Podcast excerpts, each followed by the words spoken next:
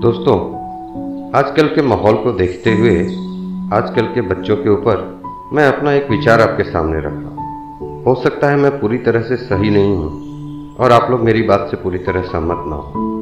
पर फिर भी मेरा मन किया आपके सामने यह रखने का तो मैं रख रहा हूँ। कहा जाता है कि प्राचीन काल में एक वैश्या का नाच देखने के लिए लोग उसके खास मकान कोठे पर जाया करते थे। तो वैश्या देखने वालों को अपनी मनमोहक नृत्य शैली और अपनी नग्नता के ज़रिए वह वाही लूटती।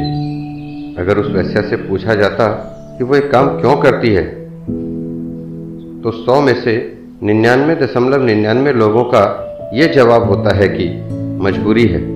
मैं मजबूर हूँ, अपने शौक में ये काम नहीं करती हूँ। वो मजबूरी अगर पता लगाने की कोशिश की जाती है तो हर किसी की एक अपनी दिल को दहलाने वाली कहानी होती है। मगर आज की वर्षा को क्या हो गया है पता नहीं। मैं बात कर रहा हूँ उन कुछ टिकटॉक, इंस्टाग्राम रील्स वाली लड़कियों की। जी हाँ मुझको पता है कि बहुत से लोगों को मेरी बात बहुत ही बुरी लग रही होगी, मगर ये करनी भी ज़रूरी है।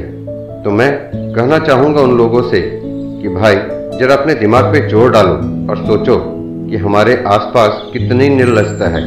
क्या ये टिकटॉक, इंस्टाग्राम रील्स और इस जैसे दूसरे ऐप्स इसके लिए जिम्मेदार नहीं है।